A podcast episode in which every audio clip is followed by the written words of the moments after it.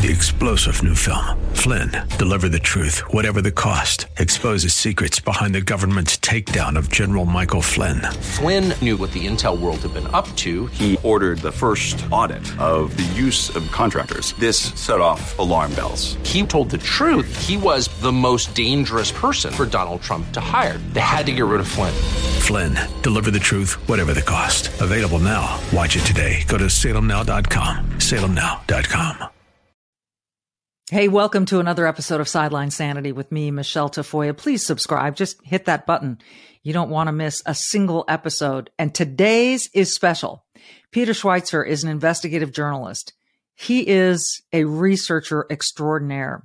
And I've been reading Red Handed, his most recent book, and it's very timely to talk about, particularly at this moment in time. He talks about Dianne Feinstein and her entanglements with China, John Boehner, his entanglements with China, and of course, the Biden family profiting from China. This stuff should matter to everyone in America because China's a hostile actor. They don't like us. They pretend to. They just want access to us and to our intelligence and to our technology and to our academia and to a, a lot of stuff. And this is why people are concerned about TikTok. And this is why people are concerned about what's going on with Taiwan and China. It's all simpler than you think, but terrifying as hell.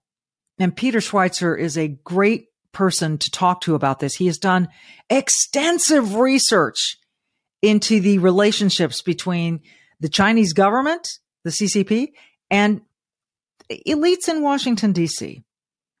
And you need to know this stuff. So maybe you'll want to buy his book after this. Maybe not, but you'll get a damn good idea of what he does and what he writes about and what the hell is going on in Washington, DC. You may think our politicians have your best interests at heart. Have you seen their homes? Have you seen their gated mansions? Are you sure that they have your best interests at heart? We're going to find out a lot more from the great Peter Schweizer. He is next.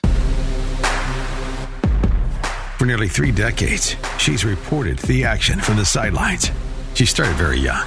She's covered the NBA, NFL, Olympics, and the college football and basketball national championships. And now, during these insane times in our world, Michelle Tafoya thinks we need a serious dose of sanity. This is Sideline Sanity with your host, one of the sanest people on planet Earth, Michelle Tafoya.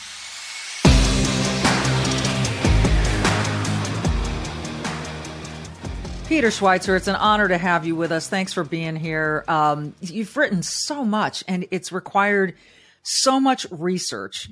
What is your key to success on research? How, like when people read these books and the, the footnotes are numerous, how do you keep it all on track as you're approaching a project? That's a great question, Michelle. I mean, honestly, I think my work reveals the fact that I, I really, the writing part to me is an afterthought. I love research. And if I could make a living just researching and not having to write anything, I would do it. I, I love the hunt. I love the research approach. Um, I'm very blessed in that I started doing this by myself. I've now got an organization called the Government Accountability Institute, and I have researchers that help me. So it's really kind of a team effort. And the key challenge, I think, uh, that people overlook sometimes, Michelle, in today's world is when I started out doing this, I'm 58 years old, before the internet, the biggest challenge you had was finding information. The challenge today is there's too much information. It's trying to sift through and find out what really is relevant, what's accurate, and what's real. So we spend a lot of our time gathering data from like, you know, comp- uh, uh, corporate uh, records in China, for example, or financial disclosures, and then trying to collate that and collect that. And that's my favorite part. And by far, in the process of thinking of a book idea and actually writing the book, the research takes the longest uh, of all of that. And I like it. That well, that became really evident really quickly to me as I was reading Red Handed. And I, I you know, th- there's so much about this. Look, I've, I've been trying to tell people for five years or so now here, stop buying stuff that's made in China. Let's, we've got to disentangle from China. China's our biggest threat. China this, China that. And I think a lot of people sort of go, oh, you're kind of obsessed about that. Well, yeah, because I'm worried about the future of my country. But in, in yeah. reading your book, what, what is fascinating is the way that our political elites deal with China. And I, I want to read this paragraph. Some prominent figures will point to a negative statement they have made about the Beijing regime as evidence that they are tough on China. But this is largely a diversion. To be clear, Beijing does not require American collaborators to toe the party line. Beijing pragmatically accepts some level of public, public criticism from the elites with whom it is working. The idea is known as, quote, big help with a little bad mouth, unquote. Tolerating some dissent and criticism from its foreign partners is wise because it maintains their partner's cloak of credibility in the eyes of the American public. As long as these elites deliver on key policies and actions that benefit the regime, some criticism is acceptable. That to me was the the first I, that is so important because we do see this tangential yes, we don't disagree with this about China or this about Beijing, but it's tepid and there's a reason. How pervasive is is this in Congress? Uh, I think it's a huge problem, and it's a huge problem on both sides of the aisle. Um, it's it's really not Michelle a red or a blue problem. It's a green problem. It's money, and and what China has basically said to elected officials and their families is, we will create opportunities for you to monetize your office effectively. We'll set you up in businesses. We'll give you consulting agreements, et cetera, et cetera. Uh, in an exchange, we're going to forge this kind of bond with you. And the net effect is that those people that engage in this behavior uh, become less fearful of the Beijing regime. Uh, and you know, big help with little ba- bad mouth sort of personifies it. I mean, we're, we're used to thinking about old Cold War movies where the Soviets, you know, wanted guys who were, you know, hook, line and sinker, um, in with the Soviet uh, dream. Uh, China's much more pragmatic. Uh, they recognize that it, it's not, these politicians aren't doing this because they like communism. They're doing it because they like the business deals that they can get in China. And to maintain their political viability in the United States, they have to be somewhat critical of the right. regime. China acknowledges that. But if they help them with the big things, and those big things, Michelle, are access to our capital markets, which means Wall Street, uh, it's access to our technology, uh, which they are stealing and they are buying um, all over the country. And the third thing they want is uh, overwhelming access to our market. That is no tariffs or anything else. And if they get those three things, and you criticize them for the treatment of the Uyghurs or for human rights or for Taiwan, they're fine because they're getting the big things that matter most to them. Uh, and that's why we, I think, as voters and, and as informed citizens, need to be really sophisticated in looking as to what's actually going There's on. There's no question that China has always had the long game in mind, and uh, America, we're not so um, guilty of that, which we should be. we should have the long game in mind. Uh, one of the characters, and it's not a character, but one of the the the the role players that we should talk about is Dianne Feinstein. She's currently being, you know, talked into resigning. She's given up her post on the Judiciary Committee for the meantime while she's ill. But there's a great move right now to have her resign from her office. But I was, I, I, I plead ignorant. I did not know how involved she and her husband were with China. And she is one of those that you talk about, one of those elites that gains a lot by being very cozy with China. Eh, a little criticism here for Tiananmen Square. But if you look at right. her record, it, it, it's quite frightening to me. Why isn't this, um, or is it more well known than I realize? Or why are people so quick to overlook that about her?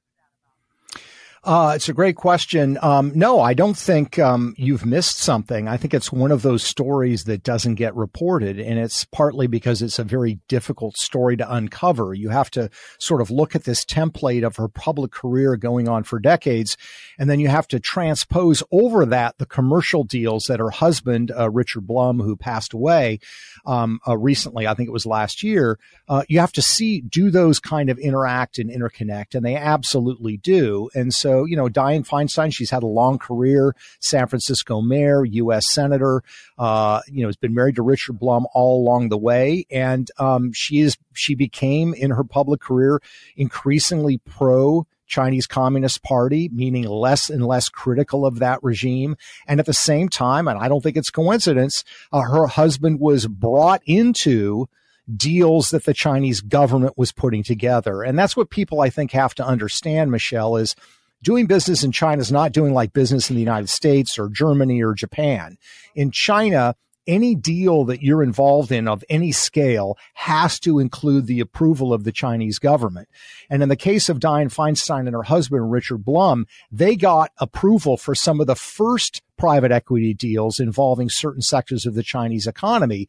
And they were huge winners for that family. And this came about because Dianne Feinstein, as a U.S. Senator, as a member of the Senate Intelligence Committee, uh, had a long friendship uh, with Jiang Zemin, the uh, the uh, premier of China, and so Jiang Zemin saw her as a friend, saw her as an ally, uh, and he increasingly brought Richard Blum, Dianne Feinstein's husband, into these very very lucrative deals, and it made the Feinsteins, who were rich kind of at the beginning because of Blum's private equity work made them super rich. Uh, and that is overwhelmingly because uh, of what the Chinese government did uh, in these particular cases. So unfortunately, it's not the only case but it is a very prominent one. And Feinstein, who I think had a reputation with a lot of people uh, of being more uh, statesmanlike, yeah. less, um, you know, let's say uh, buffoonish, as other political figures that we're used to seeing. Um, it just shows that sometimes that that public demeanor doesn't fit, in fact, what's going on behind the scenes. Hi, everyone. If you've been injured in an accident that was not your fault, listen up. We have legal professionals standing by to answer your questions for free. Call now and find out if you have a case and how much it's potentially worth. Call 800 702 5400. I'm here with spokesman John Wolf. So, John, tell everyone listening who should call right now. Well, Maria, first off, thank you for having me here. It's always nice to answer the listeners' questions. Now, as far as who should call in, Anyone who's been injured in an accident and think you deserve compensation, give us a call right now. 800 702 5400. You'll find out if you have a case and how much it's potentially worth. Thanks, John. You heard it, folks. Take advantage of this opportunity and call now. 800 702 5400. Advertisement sponsored by Legal Help Center may not be available in all states. You detail it so well as you just gave us the nutshell of it there. I was recalling all the details from the book that, that just, I was a little shocked by. I have to say, I just didn't, it took your research and, and what you reveal in this book for me to understand just how, how connected she was and is and mm. her husband was to, to the Chinese Communist Party, which is terrifying to me. Another player, John Boehner, which I did not uh, realize until I read your book. And so, you know, here's the Speaker of the House. And there was yeah. this moment in time where the Senate wanted to sort of crack down on the, the currency manipulation going on in China. What happened there? Yeah, I mean, it's a, a, great example, you know, how the, the sausage gets made in D.C. and it can be complicated. But this is back in the Obama administration. John Boehner, a Republican from Ohio at the time, Speaker of the House. Uh, the Senate is pushing legislation because China is devaluing their currency to make their goods cheaper to capture larger portions of the American market. And in the U.S. Senate, there's a bipartisan effort of both Republicans and Democrats to say, hey, this is not acceptable behavior. Uh, so we want to do something about it. And, and the bill, I think, generally was very responsible. It wasn't extreme. It wasn't crazy. Widespread bipartisan support passes the Senate. It comes to the House. It's unclear what Obama's going to do. Well, John Boehner does something very interesting for a bill that has bipartisan support in the in the in the Senate. He doesn't hold a vote. he doesn't even allow it to be voted on in the House of Representatives, which he has the power to do. But then the question becomes, why did he do that? Um, and he kind of, you know, said, look, it was out of principle. Uh, but the question is, why did he not hold the vote? Well, one of the things that happens when he leaves uh, the Speaker of the House is he joins a lobbying firm in Washington, D.C. Uh, gets paid a million dollars plus a year to be a quote unquote advisor to that firm. That firm, I think since the 1980s, uh, has represented the Chinese government, the Chinese embassy, uh, as a lobbyist before the U.S. Congress. Um, and again, I don't think that is a coincidence. Uh, I think it relates to the fact that he was a powerful political figure who knows a lot of people on Capitol Hill who also did a massive favor for the Chinese government.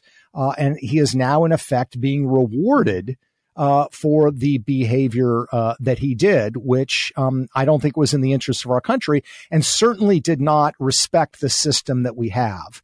The Senate votes on something, bipartisan support, at least have a yeah, vote in the House. Yeah. He says we're not even going to have that. Vote. That is one of those rules in Congress that drives me crazy when you know the the Senate leader or the Senate Majority Leader or the the Speaker of the House can just say, you know, we're going to table that. We we're not going to get to that. Sorry about that. I, I that one drives me crazy, uh, but it is in the rules. Um, so here we had Dianne Feinstein, a major player mm-hmm. on the Democrat side, and John Boehner, a Speaker of the House, a Republican. And so we see this as you've detailed on both sides of the aisle. And China is so wealth or so willing to spend so much of their money on this kind of thing, on the lobbying efforts, on on wooing these people. Um, and so it's it's fascinating to me. When we come back, what I want to get into is, you know, Donald Trump ran a, part, a good plank of his campaign platform was you know let's hold china's feet to the fire let's make them compete uh, and let's and he always talked about that currency so we'll get into that and to sort of where we are right now, because I think we're in even scarier waters at the moment. Peter Schweizer, our guest, right after this. Well, if you're tired of looking tired, I've got a secret to share with you, and it is Genucel. G E N U C E L. Genucel Skincare is an antioxidant based skincare and it's made and manufactured right here in the United States. It is formulated by a pharmacist with quality ingredients that not only help to diminish fine lines and wrinkles, but prevent new ones from starting. And one of my favorites is their deep firming serum with stem cell technology. I put it on right after I cleanse my face and my skin feels brighter, firmer, just kind of plump and fresh. It's it's really incredible. So I want to share this secret with you and I want to share with you an opportunity to save over 70% off Genucel products right now. Their most popular package just in time for the warm spring weather, which we're now getting into summer. It features Genucel's Ultra Retinol that contains a powerful retinol alternative safe on your skin in the summer months and Genucel's dark spot corrector to reduce the appearance of dark marks, dark marks and sunspots from long summer days outside. Plus, you'll still get Genucel's classic under eye bags therapy for those annoying under eye bags and puffiness. And with its immediate effects, see results in as little as 12 hours, guaranteed, or your money back. Don't wait. Visit genucel.com slash Michelle. Again, it's G-E-N-U-C-E-L dot com slash Michelle to save over 70% off their most popular package. Plus, every order subscription includes a luxury gift box with two free springtime essentials. That's two free gifts plus free concierge shipping for a limited time. Go to genucel.com slash Michelle. Don't forget there's one L in Michelle. So G-E-N-U-C-E-L dot com slash Michelle M I C H E L E. Don't wait. So let's talk a little bit about Trump, who it's kind of funny. When he began running, or shortly after he ran, I, I, took my kids to New York and we went to Trump Tower only because of its historic value in in you know the sequence of American politics. And looked at the products that they were selling in the gift shop, and nine out of 10 of them were made in China. So, you know, he took advantage of mm-hmm. the, the manipulated currency there. But he also pointed out very frequently how imbalanced the trade, uh, you know, the trade was with China. Is is is any part of that the fact that he was willing to go a little bit harder on Beijing than than most was any part of that something that the establishment had had a problem with with Donald Trump? Yeah, I think it's I think it's a huge part of the opposition uh, that he gets, particularly from corporate America. Um, you know, and set aside the, the, you know various debates people have about Trump. Just look at it from the bottom line standpoint of what his position was. He became president of the United States January 2017, and he talked about China and took policy actions that nobody else had taken. Uh, so on the issue of uh, tariffs, on the issues of uh, currency manipulation, he talked openly about the fact that China is involved in the fentanyl trade, which the Biden administration never mentions China in the context of fentanyl. This was a radical change in, in what had been the consensus, I would argue the failed consensus of the previous administration, which was you engage with China, you trade with China, they'll become more like us, they'll become less hostile. Well, guess what? The actual opposite happened under right. President Xi. They've become more aggressive. So Trump changed that dynamic. And so what did China do when they saw what Trump was doing? Uh, they didn't send their diplomats uh, to the United States to protest. They sent their diplomats to Wall Street. The New York Times and others reported on this. They went to Wall Street and they got Wall Street to ro- lobby Donald Trump. And Wall Street was more than willing to lobby Donald Trump because Wall Street has made a ton of money in China. Now, they're invested in companies that enhance the Chinese military, that suppress the Uyghurs. There's all kinds of uh, ethical and moral questions about what they're doing. But bottom line is they made a lot of money. So corporate America, huge resistance to Trump's posture on China. You even see that today in the world of tech, uh, in the world of finance, uh, in the world of manufacturing, because he has kind of upended the apple cart uh, as it regards to what our relationship should be with China. And I think that's a good thing. And we're now starting to see some people on both sides of the aisle uh, mimic the positions that he took. And I think that's a very healthy thing, especially the fact that it's now both sides starting to do it. Both sides, but can we include the Biden administration, the White House in this? I, I, it seems to me that Joe Biden has always carried water for Beijing. And I, I, don't know how much this has to do with business, but I know you know. So, uh, what have you found there? Yeah, I mean, no, uh, uh, Biden has been terrible on China, um, and I think he's gotten worse on China. And, and, in my view, that is because of the financial relationship that exists between uh, people in China and the Biden family. And and you know, the bottom line is, if you go through the Hunter Biden laptop, you look at the corporate records in China. What we know is that the Bidens took in some thirty-one million dollars uh, from four businessmen in China. Um, and they really provided no service in return for that money. There, there's no consulting agreement. There's no advice. They brought no capital to business deals. So the question becomes, what did those businessmen get for the $31 million? Assuming they're not just charitable guys who are handing out money to American politicians. And when you look at who those four men are, and I kind of highlight this in the book, if you look at who those four men are, every single one of them, Michelle, has ties to the highest levels of Chinese intelligence. And that's, that's not just me saying that. That's looking at Hong Kong big business records. They're in the footnotes. So one of them, for example, arranges for Hunter Biden to join the board and get an equity stake in a, a private equity company funded by the Chinese government called BHR. Hunter has no background in any of this, but that's basically a $20 million payday the man that arranged that at the same time he arranged it for Hunter Biden was also business partners with the vice minister for state security, which is their spy apparatus in China. You look at the other three who, who arranged other deals or transferred money to Hunter Biden, same thing. So the question is, is this a coincidence? Are these guys engaged in charitable behaviors? What is the hmm. flow of this money? And my belief is, belief is it creates a definitely a conflict of interest, but even more than that, you have to start having questions about are elements of the first family or the first family somehow compromised by this flow of money from these Chinese entities? And I think if you go back to the Cold War when we were fighting the Soviets, if the Reagan family or the Carter family had taken $30 million from Russian businessmen linked to the KGB, uh, people would be going apoplectic. And I think we yeah. should be doing that right now with regards to the Bidens. And why aren't we? Is this again just a, a, a, is it as simple as the mainstream media not wanting to reveal this? Why? Why is this happening? I think it's a combination of things. I think number one, the media uh, decided, and they basically wrote this in in uh, 2017 in the New York Times on the front page.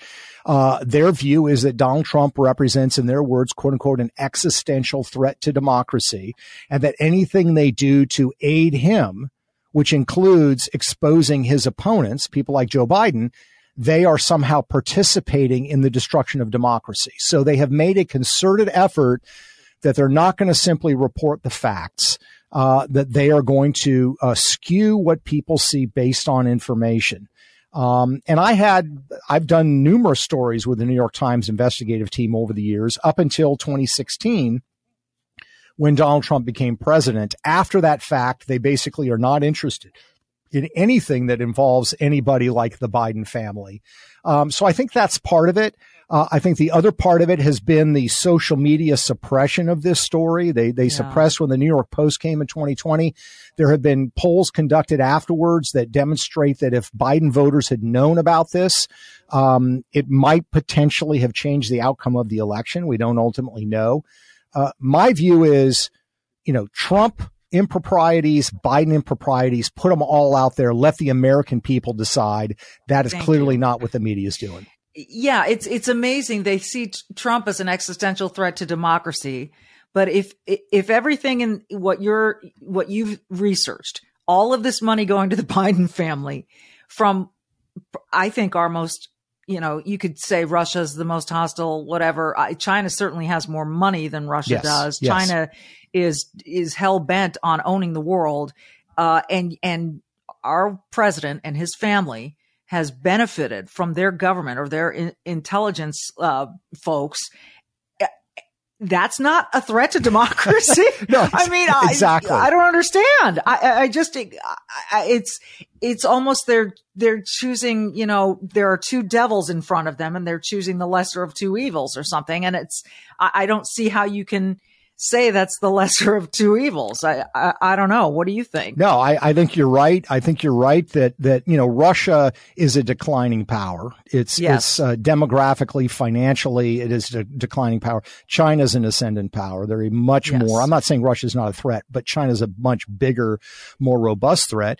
And you're exactly right. I mean, again, if we had the Trump family getting $31 million from these Chinese businessmen, they would be all over it. They would be reporting yeah. it as they should. I'd be right there with them. Uh, but the fact is, is that they're not. So, you know, I would just ask people in the mainstream media to see, you know, maybe they are the existential threat to democracy because they're choosing to put their thumb on the scale yes. uh, in a way that we shouldn't do it. Again, my view has always been, and some of the reporting is going to be good. Some of it's not so good.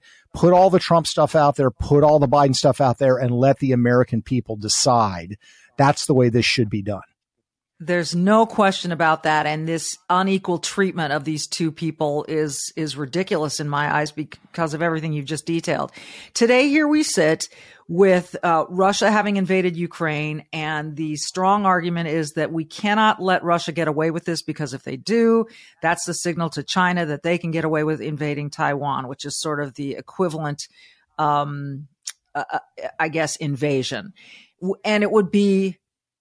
Uh, it would have so many ramifications economically all over the world. I don't even think people have a clue what it would mean if China invaded Taiwan.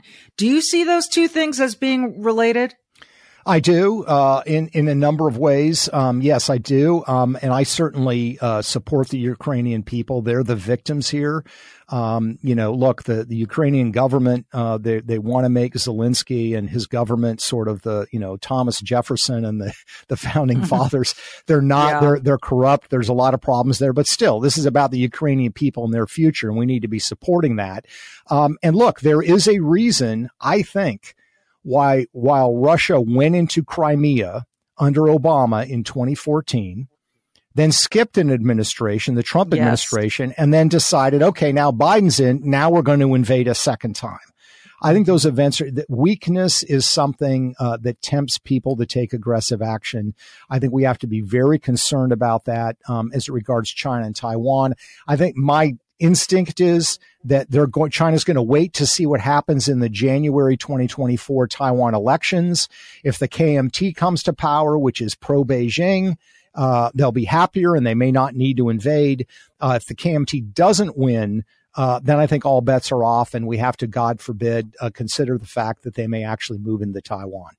It's it's a it's a terrifying notion on so many levels. And right now you have Macron from France going to China and basically saying the United States shouldn't uh, we shouldn't be following their lead on this. We shouldn't side with them in this in this I guess uh, this disagreement or however you want to describe it. I, I, I, am trying to stay away from hyperbole, Peter. right. I'm trying to be really responsible no, here. Are, yeah. Uh, but Macron, what he said was like, I, I couldn't believe it. Now you've also got uh, Brazil cozying up with China. You've got Russia and China uh, talking and, and China sort of trying to be a peace broker there. The, the whole situation right now seems so tenuous and so frightening. And it does seem to be a byproduct of a very weak White House administration here in the United States. I don't think there is any doubt about it. While we've got this all going on, we've got a president over in Ireland and he can barely put a sentence together. So what are the next, how important are the next six, eight, ten months? They're hugely important, and and I think uh, you you nailed it, uh, Michelle. That um, you know, power politics abhors a vacuum, uh, and the United States has been the convening power on the global stage. And that doesn't mean we have to get involved in every war and every conflict. I'm not certainly right. in favor of that, but you have to have a certain posture uh, and there has to be a certain respect given to you based on the fact that you are the convening authority. And I think there's a lot of questions about whether the United States remains in that role. Uh, the Biden administration has been weak. You look at the withdrawal from Afghanistan.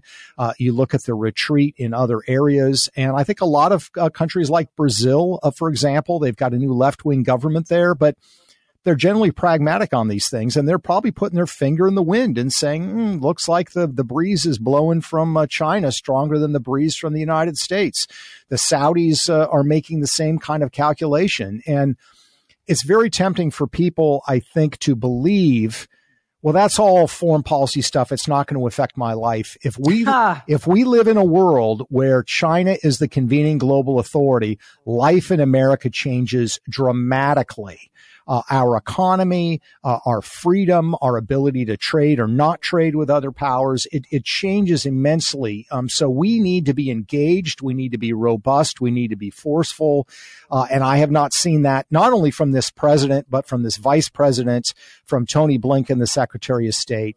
Uh, it has essentially been weakness through and through. And the world senses that, smells it, and they're reacting accordingly and I've heard people say that it's probably going to have to wait for another election cycle. And that kind of is terrifying because it's hard to know what this election cycle is really going to look like. Mm. Joe Biden has not declared.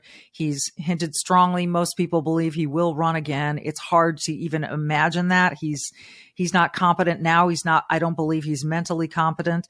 Um, and let alone maybe physically competent. Uh, I, I'm not I'm not hugely in favor of Donald Trump. That is for sure. I would like some new faces on the scene and some courageous faces. But to think that, particularly as you mentioned, Wall Street and corporate America loves the deals they get with China. Yeah. And you go to any store, whether it's Target or Walmart or where the Nike store, and you see how much is manufactured there. And there is so much going there is so much wrongdoing in China, so many human rights abuses, the Uyghurs you mentioned, so much. And yet we remain so entangled. Where is there ever going to be patriotism again to say, this isn't good for America. We need to disentangle. We need to, we need to move our factories. We need to find another way. Do you see that anywhere in the future? I, I, see glimmers of it. I see people talking about it. Again, I see people on both sides in Washington. I see certain people uh, in Silicon Valley uh, and in Wall Street talking about it, but they are clearly a minority. And I think, you know, part of the problem is you touched on it earlier where China thinks long term. For a lot of corporate America, it's about that quarterly report. It's about yes. that quarterly report and they don't want to have their costs go up and have the quarterly report affected because that may affect their job. It may affect their compensation. So part of it is the kind of American system of capitalism. But the other part of it is, you know, corporate leaders, you look back at Jack Welch, who used to run General Electric in the 1980s. I mean, this was a bold guy committed to his company, committed to his country, outspoken. So many of these corporate leaders seem to be like politicians. You know, they're doing focus groups. They're they're afraid to say anything. Um, they they they will react to criticism, you know, from some left wing political group on the environment or whatever issue. But when it comes to China, they're they're sort of quaking in their boots. Um, I think what we really need to see is some some corporations step forward and to be rewarded for doing this. It's probably yeah. not going to be companies like Nike who are so dependent upon China and see it as such a big market, but I'm hoping we're going to see some of that in the tech space. You see Apple moving its manufacturing away from China towards Vietnam and other countries, India, for example. That's going to be a somewhat slow process, but I'm encouraged that Tim Cook is actually going in that direction. But he's certainly not in a position where he can be vocal about this. I think it's more of a slow strategy. So I see murmurs of it, but I think we're going to have to see somebody step up on the stage and really make this movement succeed.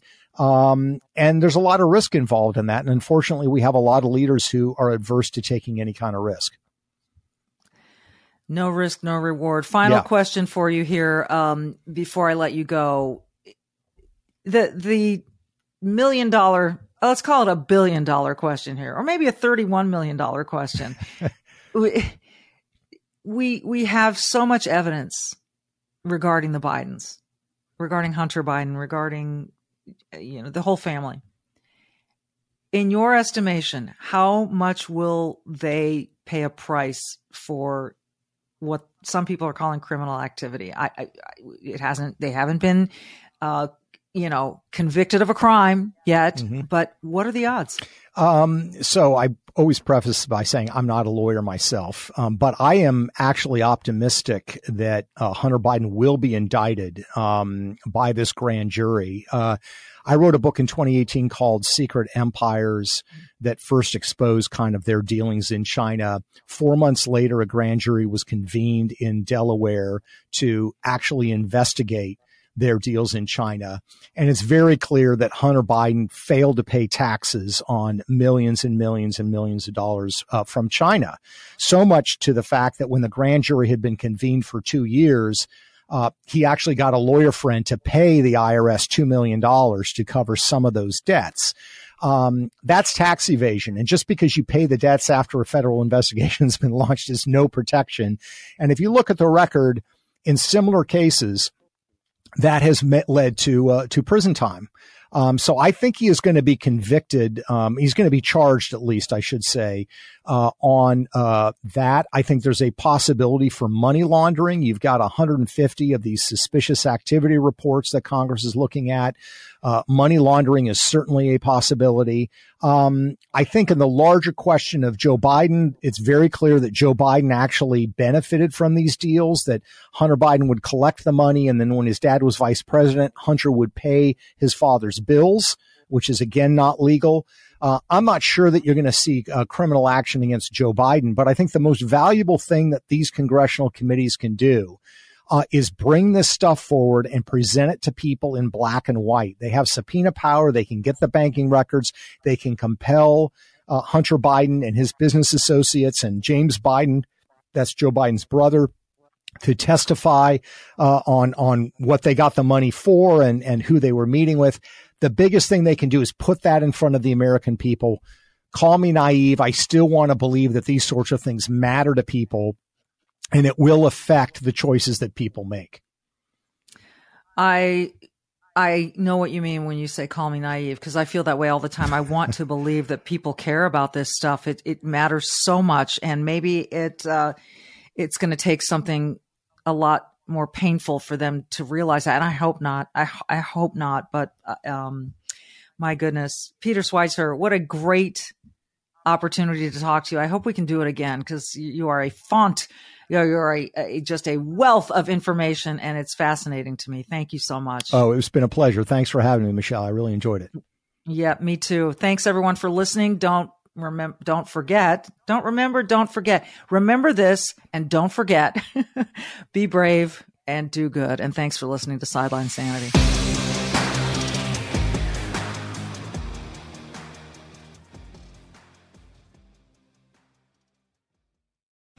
Three star general Michael J. Flynn, head of the Pentagon Intelligence Agency, knew all the government's dirty secrets. He was one of the most respected generals in the military. Flynn knew what the intel world had been up to, he understood its funding. He ordered the first audit of the use of contractors. This set off alarm bells.